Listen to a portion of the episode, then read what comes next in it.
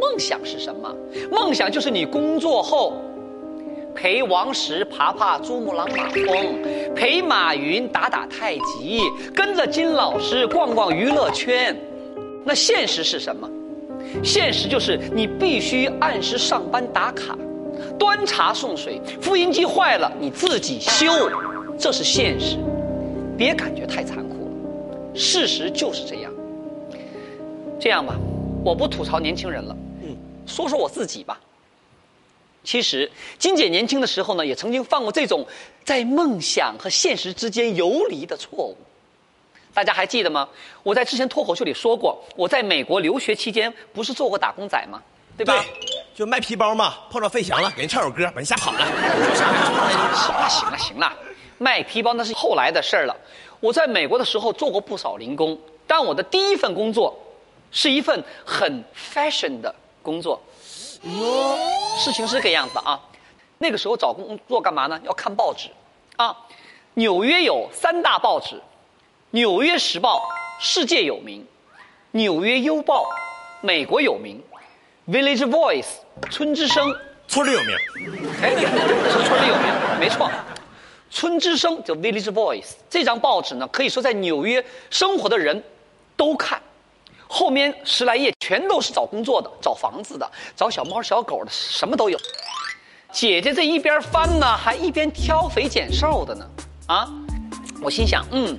咱在中国好歹也是个年轻舞蹈家呀，对吧？对，找工作怎么得找点那种高大上的工作，对吧？你看小算盘打得可好了，一边想，这边喝着咖啡还看报纸。嗯，找保姆的 babysitter，给人家看孩子啊，不去换尿布啊、喂奶啥的，没那个耐心。洗碗工，不去，这舞蹈演员的手要被洗洁精给泡坏了，不知道。哟，这个保险推销员。不去，这我的皮才推销，妈呀！你要买不买人身保险，你要不买我会让你后悔的。买不买？不行，我的脾气太暴力了，不适合。最后最后一翻翻，哎，突然发现一个招聘启事，是一个法国的服装品牌，这个品牌到现在还有呢，叫做 Comme des Garçons。Comme Garçons，那是他们在纽约 SOHO 这一个时装品牌店，说要找一个服装整理师你。干嘛？哎，姐，这服装整理师听着挺洋气的，是干啥的呀？干啥的呀？嗯，就是一大包服装来了，嗯，你先拆包，嗯，完了把衣服拿出来熨平了，嗯，然后挂衣服。哦，打杂的。呀，怎么那么说呢？服装整理师啊。但你想啊，Com des Garçons 跟时尚多搭边儿啊，对吧？最新款的衣服我能第一时间试穿。对吧？说不定我还能碰到设计师，然后跟他谈谈我关于时尚的理念。然后呢，设计师又带我参加老板的 party，然后我一不小心就把那咖啡弄到老板身上，然后老板一抬头，慧眼识珠，力排众议，马上把我提拔成为合伙人。哎呀，姐啊，多棒啊！姐呀，你醒醒吧，你这梦啊，比我那都不靠谱。要不说是文艺青年呢，脑子多简单，在那胡思乱想，做那白日梦。结果我就和我另一个同学，美国女孩学跳舞的，叫做 Catherine 凯瑟琳，我们俩一起去应聘。结果一到那儿我就傻眼了。招人的主管第一个问题就问我们会不会电脑啊？现在大家都肯定会电脑了。嗯，可姐姐那个时候哪见过电脑啊？九十年代初电脑在国内多稀罕呢。旁边 Catherine 很快就坐那以后，把电脑打开，噼里啪啦、噼里啪啦、噼里啪啦打起来了。我当时，我说，Catherine，你什么时候学的呀？结果人家 Catherine 说了，这个简单呐，金星，你小时候没学过打电脑啊？哎呦，我说，哎，真不好意思啊，我小时候没用过打字机，嗯，我只咬过铅笔头。然后呢，我就开始跟 Catherine 学打字，就这样一个字母一个字母在那敲，F。U C，哎，等等会儿你，你这是打字啊，还是点学呀？能找到字幕已经不容易了。我这次打就是速度慢了点，对吧？没什么毛病，就是慢嘛。然后 Catherine 说了：“哎呦呦呦，金星，这样吧，你要是打到什么时候啊？”我说：“那怎么办呢？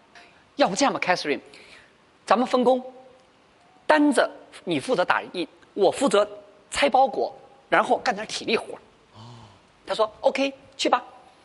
我想的蛮美的哈，我想哎呀，终于可以不碰电脑了，不会嘛？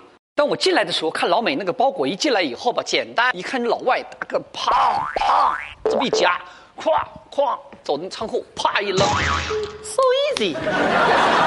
结果第二天，我自己这么一做呀，我才知道要命了。人家老外一手能扛两个包，可人家是一米九几的大个子呀，人高马大。姐姐我呢，两个 两个都抱不出一个，没办法，我只用吃奶的力气在那拖呀。我在心里想啊，一边拖我心里哭啊。说好的翻身秀场呢？说好的慧眼识珠的老板呢？资本主义生活太残酷了，怎么就把一个中国舞蹈演员变成了码头工人了？真的，这份高大上的工作我做了两天，不做了，简直是极限挑战。不对呀、姐，你不说你要跟时尚接轨吗？接轨，当你真接上了，才知道见鬼了。临走之前呢，我跟老板说的，我说：“哎呀，老板，对不起啊，哎，我的数学不好，我怕把数字给你搞错了，我都没好意思说。其实我压根儿就不会用电脑，嗯当然了，我更不好意思说，老娘已经把腰都给散了，真是。